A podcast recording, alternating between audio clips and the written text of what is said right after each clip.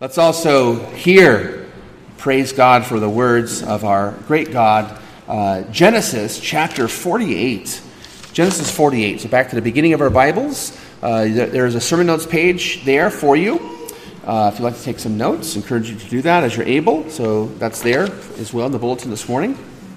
Turning to Matthew's, uh, uh, to Genesis, excuse me, Genesis 48.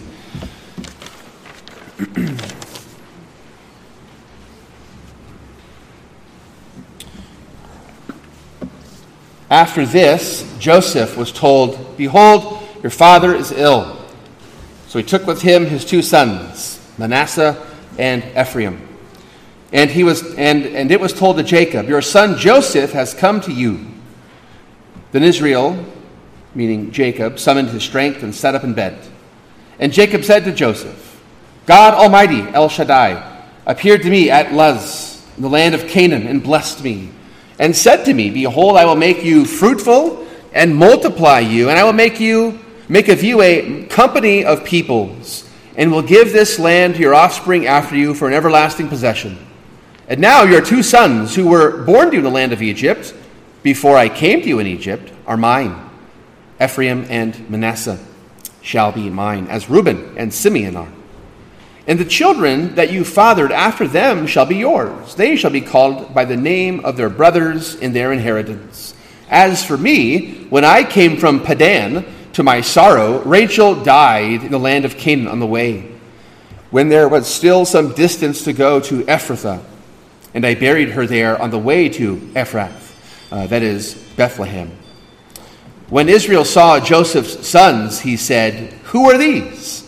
Joseph said to his father, These are my, uh, they are my sons whom God has given me here. And he said, Bring them to me, please, that I may bless them. Now the eyes of Israel were dim with age, so that he could not see. So Joseph brought them near him. He kissed them and embraced them. And Israel said to Joseph, I never expected to see your face, and behold, God has let me see your offspring also. Then Joseph removed them from his knees and he bowed himself with his face to the earth. And Joseph took them both, Ephraim in his right hand toward uh, Israel's left hand, and Manasseh in his left hand, and Joseph's left hand, toward Israel's right hand, and brought them near him. And Israel stretched out his right hand and laid it on the head of Ephraim, who was the younger, and his left hand on the head of Manasseh, crossing his hands, for Manasseh was the firstborn. And he blessed Joseph and said, The God before whom my fathers, Abraham and Isaac, walked, the God who has been my shepherd all my life long to this day, the angel who has redeemed me from all evil, bless the boys, and in them let my name be carried on, in the name of my fathers, Abraham and Isaac, and let them grow into a multitude in the midst of the earth. When Joseph saw that his father laid his right hand on the head of Ephraim, it displeased him, and he took his father's hand to move it from Ephraim's head to Manasseh's head. And Joseph said to his father, Not this way, my father. Since this one is the firstborn, put your right hand on his head. But his father refused and said, I know, my son, I know. He also shall become a people, and he also shall be great. Nevertheless, his younger brother shall be greater than he, and his offspring shall become a multitude of nations. So he blessed them that day, saying, by you, Israel will pronounce blessing, saying, God make you as Ephraim and as Manasseh. Thus he put Ephraim before Manasseh. Then Israel said to Joseph, Behold, I am about to die, but God will be with you and will bring you again to the land of your fathers. Moreover, I have given to you, rather than to your brothers, one mountain slope that I took from the hand of the Amorites with my sword and with my bow. And all of God's people say,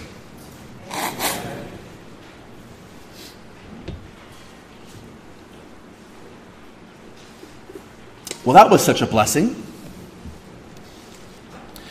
He, she is such, a blessing in my life.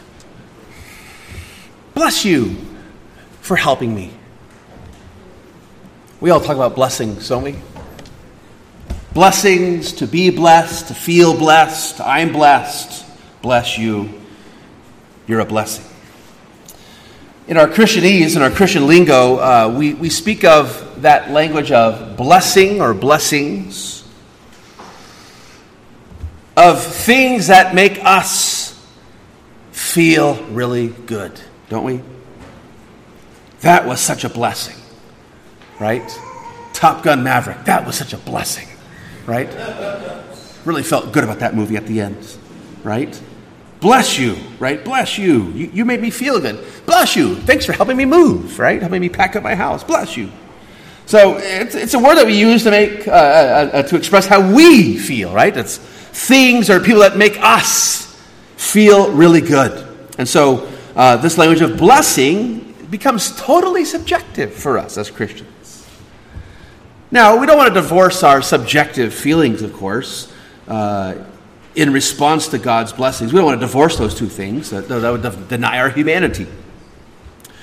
But we've got to understand that, that, the language of blessing, like we have it here in, in Genesis 48, the language of blessing in the scripture speaks of God's objective gifts to us in Christ.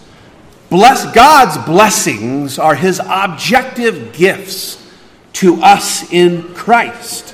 For example, I'll skip way ahead in the Bible to Ephesians, the New Testament. The, uh, uh, the Apostle Paul, Saul of Tarsus, the Jewish rabbi who became a believer and became the greatest apostle, uh, he says this at the very beginning of Ephesians chapter 1 Blessed be the God and Father of our Lord Jesus Christ.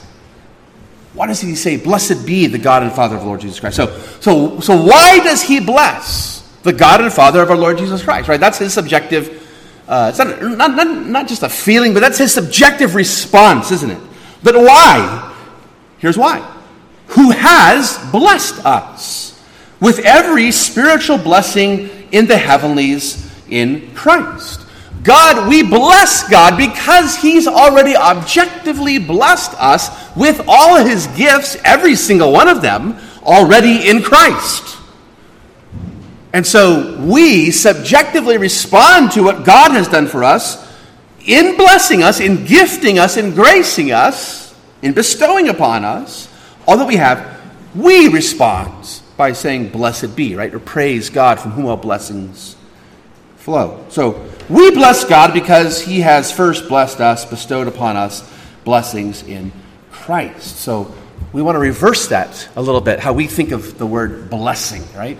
I felt blessed. Uh, that was such a blessing. He blessed me. He, he, she made me feel really good. What a blessing that was. And so we come this, this, this Sunday to, uh, again, Genesis. We're winding down here. Uh, the story that before us speaks of Jacob blessing Joseph and Joseph's two sons that were born to him in Egypt, Ephraim and Manasseh. Uh, but ultimately, the, the, the story here speaks of the God from whom all these blessings come. Not just to Joseph, not just to Ephraim, not just to Manasseh, but also to Jacob himself. Notice this. Jacob begins by speaking to Joseph in verse 3, saying, El Shaddai, God Almighty, right? So he, he begins this whole language of blessing and bestowing upon the, uh, his son and his two grandsons blessings. First of all, by, by saying, God Almighty. El Shaddai. And then when Joseph brings his two sons forward to their grandfather Jacob, Jacob says, God has let me see your offspring also, right? So he's, he's thinking of God here. When he blesses them, he begins in verse 15 The God before whom my fathers Abraham and Isaac walked, the God who has been my shepherd. So before he even spills out a word of blessed this, bless you that. It's all about God. When Israel would make blessings in later years, Jacob says, verse 20, people would say this God make you as Ephraim and as Manasseh. So God. God will do something. And finally, in verse 21, he speaks of his impending death to his son Joseph. Jacob says, But God will be with you. So we, here we have Jacob blessing, but the story is about the Lord our God. And the blessings that are spoken in this passage are about God as well, because they flow from Him as their source. God has been described uh, throughout Christian history as an overflowing fountain of all good. Uh, Uh, it may not be an image that we're familiar with, but uh, if you lived in a society that you needed to go take a bucket and put it down into a well, uh, in, into a spring of water, the imagery of God being like a, a fountain uh, was very meaningful. Uh, we might say, well, we can go from the ocean and we can find, find a river, trace that river all the way up to its source, and perhaps its source in the mountains somewhere. Maybe it's from runoff, maybe it's from an underground ground spring. But the point is the same that God is the source of every blessing. We praise God from whom all blessings flow. And so may God help us to understand this today that God is the one who blesses. God has objectively blessed us in Jesus Christ, and these subjective blessings are just responses to that. Our blessings, our singing, our prayer, our life, our giving ourselves to God as living sacrifices, uh, these are our subjective response to His objective realities in Christ. Notice, first of all, uh, God's blessing of Jacob. Verse 3 to 7, 15 to 16. God's blessing of Jacob. At some point after chapter uh, 47 left off, uh, Joseph swore to bring Jacob's bones up to the land of promise. He comes back now to his dad. And in verse 3, we, we hear of Jacob. He begins by recounting what God Almighty has done for him, again, as I just alluded to. Uh, and this title here, El Shaddai, God Almighty, it links his pilgrimage, Jacob's pilgrimage, his life, all the way back to his grandfather, Abraham. Chapter 15 of Genesis. That's where God Almighty, El Shaddai, appeared to Abram in a vision, in a dream, as El Shaddai. I am God Almighty, El Shaddai. Walk before me and be blameless. So, by speaking of God this way as El Shaddai, as God Almighty, he's he's linking himself all the way back to the patriarch of Israel itself, to Father Abraham. And then he li- and this also links the story uh, back to chapter 28 in Jacob's own life. And that's where he had that vision at Bethel, or Bethel, right? The house of God. And it was there uh, that this El Shaddai also appeared to him. And so when he speaks this way of El Shaddai, he's going back to Abraham, he's going back to his own life. And then he says, The Lord blessed him, I will make you fruitful and multiply you, make you a, a company of peoples, and give you this land to your offspring after you for an everlasting possession. Verse 4. Jacob received that promise that God would continue his work just as he had promised to work through Abraham and through Isaac, and then also through him, Jacob. And it's once again what, what, what, what Jacob's prayer here, his blessing by invoking the name of God Almighty, El Shaddai. It is God who is driving home the point through Jacob's words that it is God who has been, who is, and who always will be faithful to his promises. As, uh, as Paul wrote, the apostle wrote, uh, He who began a good work in you will be faithful to complete it. That's what this name El Shaddai is pointing us back to. Pointing us back to Him. He's the one who has been faithful to Abraham and to Isaac, and He's also now, Jacob is saying, He's been faithful to me too. He's been faithful to me too. And He's going to be faithful to Joseph, to Ephraim, and Manasseh, and we'll see in chapter 49 next Lord's Day, Lord willing, to all these sons and their families. And so once again, God is saying to uh, uh, to Jacob and through Jacob to Joseph, to Ephraim, Manasseh, uh, and to us here. Once again, he says, just by that name, El Shaddai, the God who revealed himself to Abraham, Isaac, and Jacob. God says, You can rely on me. You can rely on me. Once again, God says, You can be confident that I am at work in your life and the lives of your children. Because I was at work in the lives of your, fa- your forefathers. Once again, God is saying to us in this story that He will never leave you or forsake you. Why? Because He never left Father Abraham, Isaac, and Jacob. He never forsook them, did He? Did He forsake Abraham, Isaac, and Jacob? Or did He keep His promises? He kept them all, didn't He? He kept them all. God Almighty, El Shaddai. God is the one that we can rely on, that we can trust in, that we can know that He is at work within us. He will not uh, leave us nor forsake us. And this is Jacob saying this. The one who's had so many struggles, so many sins, so many wanderings. Furthermore, Jacob takes Ephraim and Manasseh as his own sons. Notice that. That interesting little twist of the story there. He adopts them as his own, even as Reuben and Simeon were his own, he says. If you skip ahead a few verses, notice that Jacob says in verse 11 that, uh, that they, Ephraim and Manasseh, they were unexpected blessings from God. He embraces them, he kisses them, and he says, Jacob says to, to Joseph, I never expected to see your face, to Joseph. And behold, God has let me see your offspring also. What a surprise! at the end of his life. He's blessed by seeing Joseph. He is even more so to see his grandsons. In other words, the objective grace and the blessings of God are innumerable, loved ones. Innumerable. This is why Paul tells us in Romans chapter 5 that where our sin abounds, God's grace superabounds, right? Abounds above and beyond all of our sins. Where our sin abounds, God's grace superabounds, abounds above and beyond all of our sins. so here was Jacob, who was blessed to, to see his son whom he never thought he would see again, to see unexpectedly and in a very big surprise these two grandsons, even more so, blessed beyond measure by El Shaddai, God Almighty. How much more so us in Christ, who have received every spiritual blessing in the heavenly places? I've been forgiven of all of my sins.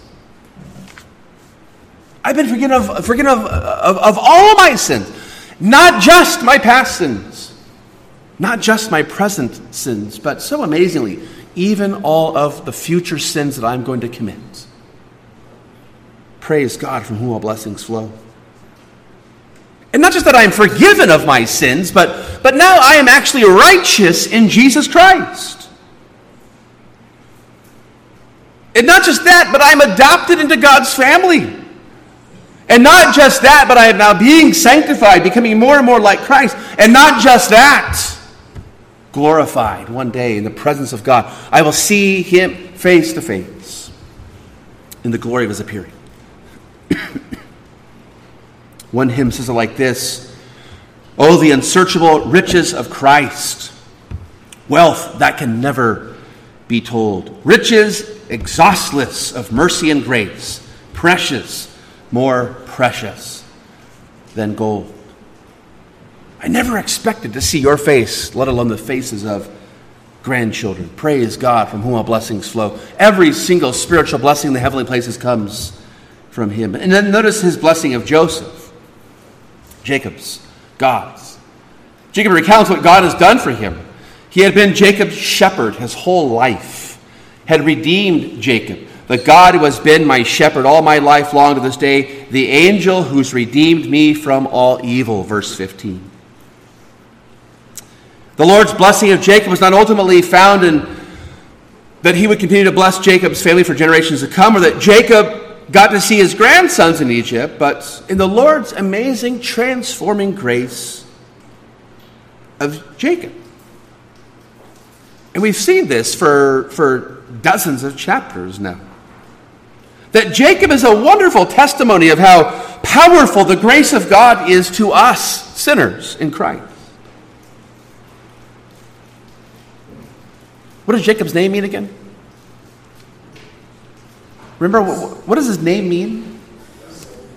He's the one who does what? He grabs the heel, right, of, of whom? Esau, his brother, right? These twins in the womb. And, he, and, and, and, and as Esau comes out first, he's grabbing the heel, clutching on, right? And so he's named Jacob, right? He is a heel grabber. He's the one who deceived his brother and his father to receive the blessings of the family line. The one who ran away, who spoke of God as the God of my father, not my God, but the God of my father. He ran so far from God. But God ran after him. God ran after him, the God who has been my shepherd all my life. Notice that. Even when he was a wandering little lamb off out into the hills, exposed to the wolves, God, he says, was still my shepherd all my life long. God ran after him. God pursued him. God transformed him by his gracious work within his heart, by the power of the Holy Spirit, from the beginning of his life to the end. Jacob was transformed by the invincible grace of God. That's why Jacob stands to us as an example to, to all of us, but especially those of us who feel hopeless, who feel that we are too far wandering away from God, that we've been too wayward from God. You know, I was raised in church, and perhaps my parents, my grandparents, you know, took me to church from time to time, and I learned some Sunday school songs and some Bible stories and so forth. But I've, I've been way too, way too wayward. There's no way, there's no way that God could ever forgive me. You know, there's no way. When I look at Christians, you know, they all have it together, they've all got it figured out, they're all living this wonderful life. They, they're all just without a care. There's no way God can love me. Because we all got to figure it out, right? All of us are sinless here. All of us are just, you know, walking on water and floating on cloud nine every week, aren't we? Jacob is a testimony to us that there's hope for the wandering, for the wayward, for the mess of our lives. And for you too, kids. On the other hand, Jacob's just like you. Jacob grew up in a believing family, a Christian family. Jacob grew up in church, right? As we would say, he grew up in church. Jacob grew up learning and hearing about what God has done. But, children, that's not enough. It's not enough to have Christian parents, to grow up in a Christian church, to hear what God has done. It's not enough. You've got to believe for yourself. You've got to believe for yourself. You can't just say, like Jacob said at one point, you know, the God of my father, you know, my, my, my dad, my grandpa, my great grandpa, my uncle, you know, he believed. You know, God was his God. You've got to be able to say for yourself, God is my God. God is my God. God has been the shepherd of my life all my life. God has redeemed me from my sins. Notice God's blessings as well, secondly verse 13 and down to 20. Ephraim and Manasseh. God is the source of all grace and blessing in, in this blessing of Manasseh and Ephraim through Jacob. Go back to verse 5 there quickly. Uh, I said Jacob adopts them as his own children. This means that they would receive blessings and privileges they would not have received otherwise. Because they're not the sons of Jacob, they're the grandsons, but yet they're adopted as if they were the sons. But in his blessing of them, Jacob does something unexpected here. Grandpa's there and he sits up. He sits up in his, in his bed. And his son brings the two grandsons to, to meet, to greet, right, to bless, to see them. And Joseph's bringing up Ephraim, his firstborn, in his right hand.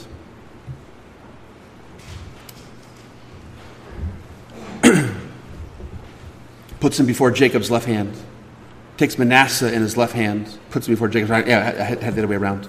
Uh, he puts he takes Ephraim in his right hand and puts him before uh, his dad's left, right? Manasseh in his left towards Jacob's right. Right? Manasseh's the firstborn.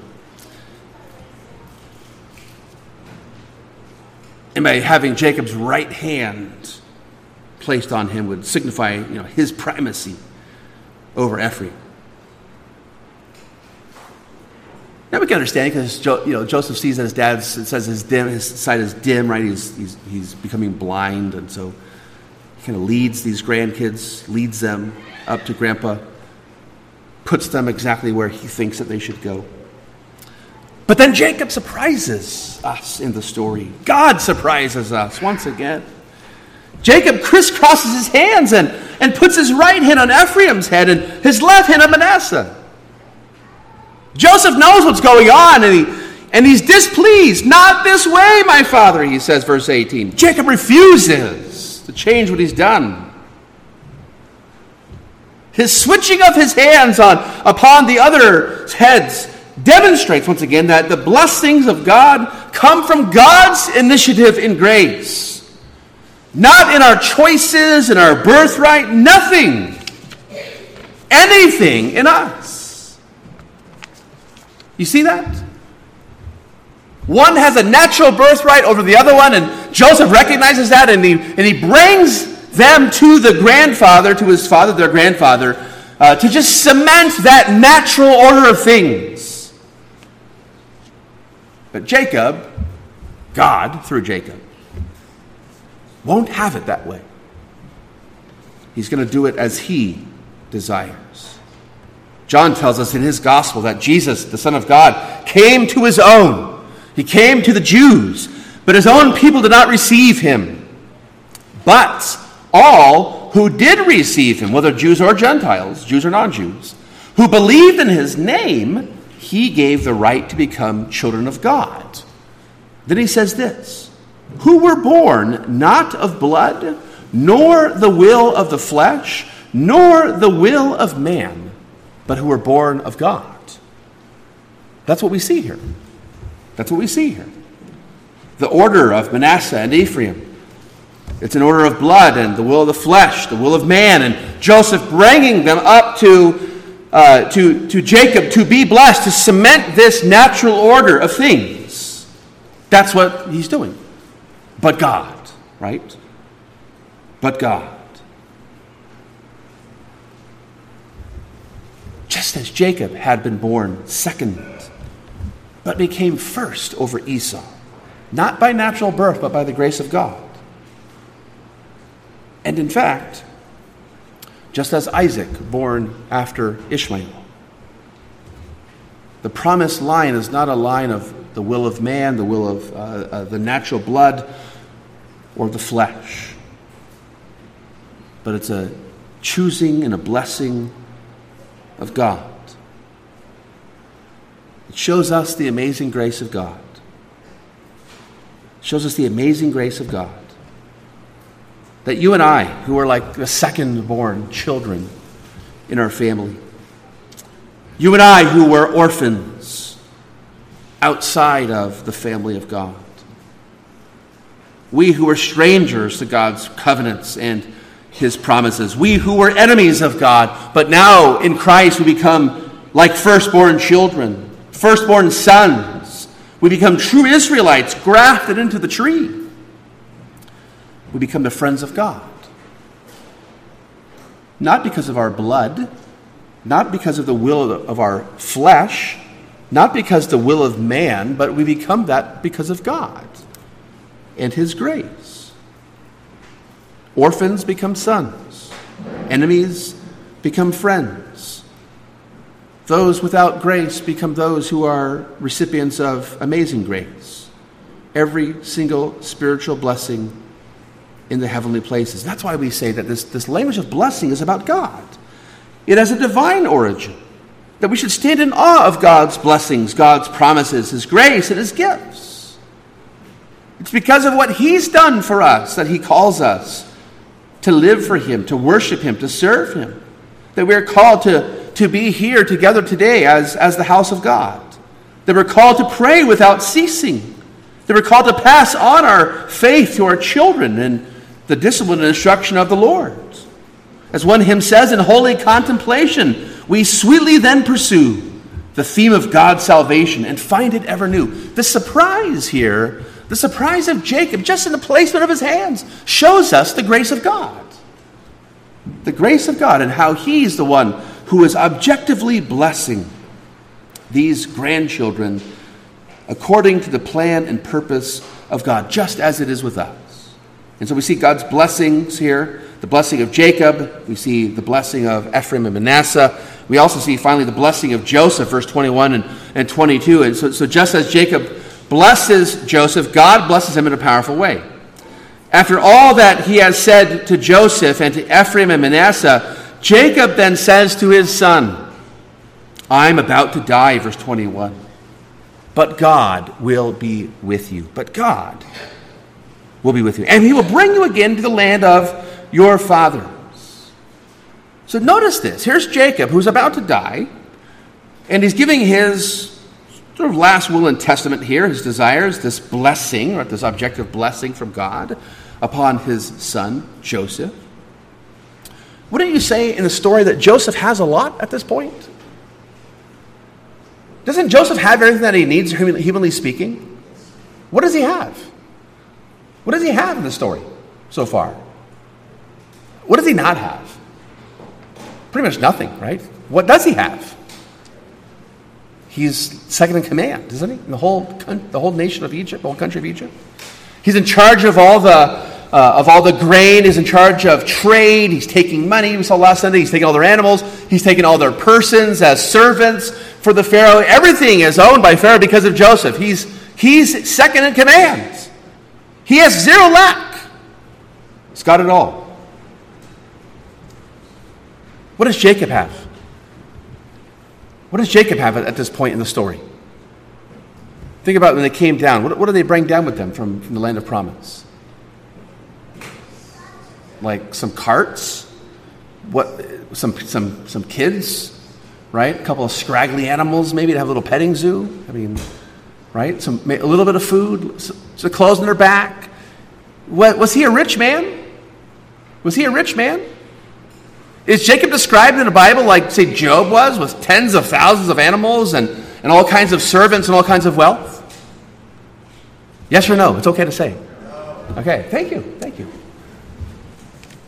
Jacob has nothing, humanly speaking, earthly speaking.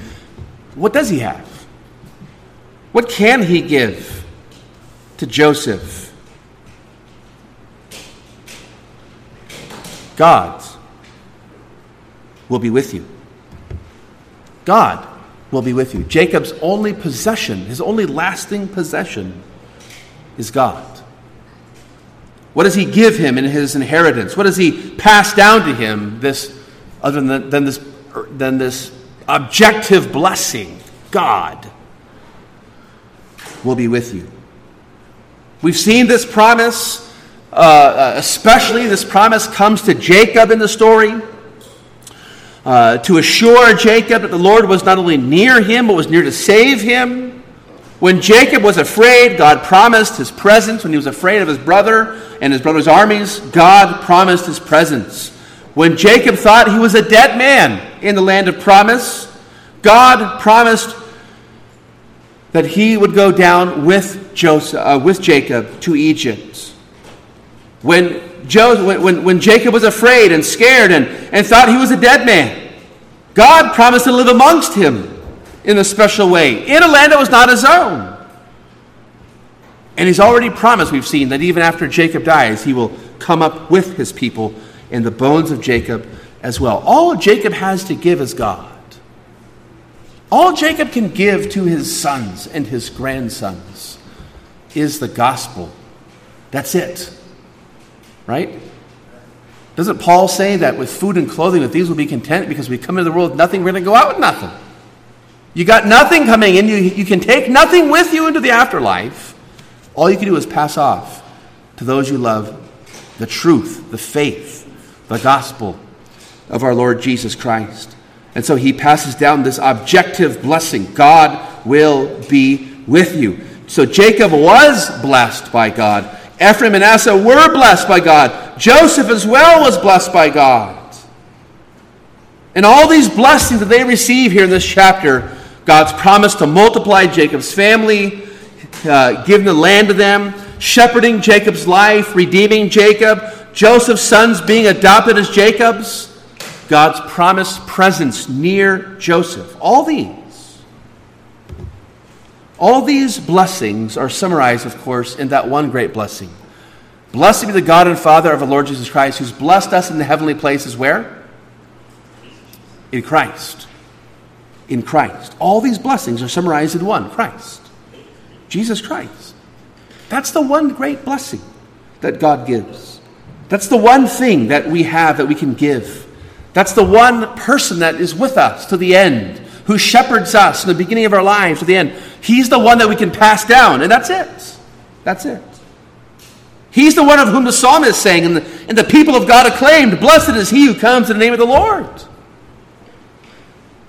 He's the one whom Paul praised for giving every single spiritual blessing in the heavenly places in Christ Jesus, even as he chose us in him even as He's predestined us in love, even as He made us adopted as sons, even as He gave His Son to redeem us by His blood, even as He's poured out His Spirit as a down payment into our hearts. Blessed be the God and Father of our Lord Jesus Christ. He's the God from whom all blessings flow, and we receive them in Christ.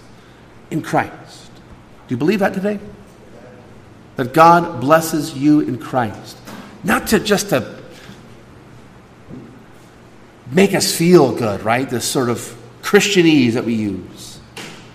Well, that was a blessing. He's been a blessing to my life. Bless you for helping me. No, we, we bless God because in Christ, He is that great objective grace, gift, and blessing who will, will never leave you. He will never forsake you. He will forgive you of all of your sins. He will make you as righteous as He is. He will work in your heart until the day and, uh, until the day you die or the day he returns, and you will see him face to face. He's the source and he's the object of all these blessings. He's that blessing. Believe in him today. Trust in him today. Love him today. Let's pray. Our great and our gracious God, we thank you for the blessing of Jesus, for life in him, eternal life, life more abundant, a life that cannot end uh, Lord, a life in which we know that you are with us uh, as a shepherd through all the ups and downs, the trials and the tribulations, the joys and sorrows of this age until we see you face to face in the age and the glory to come. Father, help us to meditate upon your word today again as we hear the great stories of our forefathers and foremothers, all that you had done for them. Lord, you're the same God for us, the same God yesterday, today, and forever. We trust you, we love you, we praise you. And now, Lord, help us, even as we still struggle to believe these things, that you are for us and that you have blessed us. It's hard for us to believe as sinners, but yet we know it's true, but it's still hard. And so use the Lord's Supper, we pray, to assure us, to, to be that means of grace that, that presses home to our heart today uh, that you love us, that you've forgiven us, that you are with us until the end. And we ask this all in Jesus' name, and all of God's people say,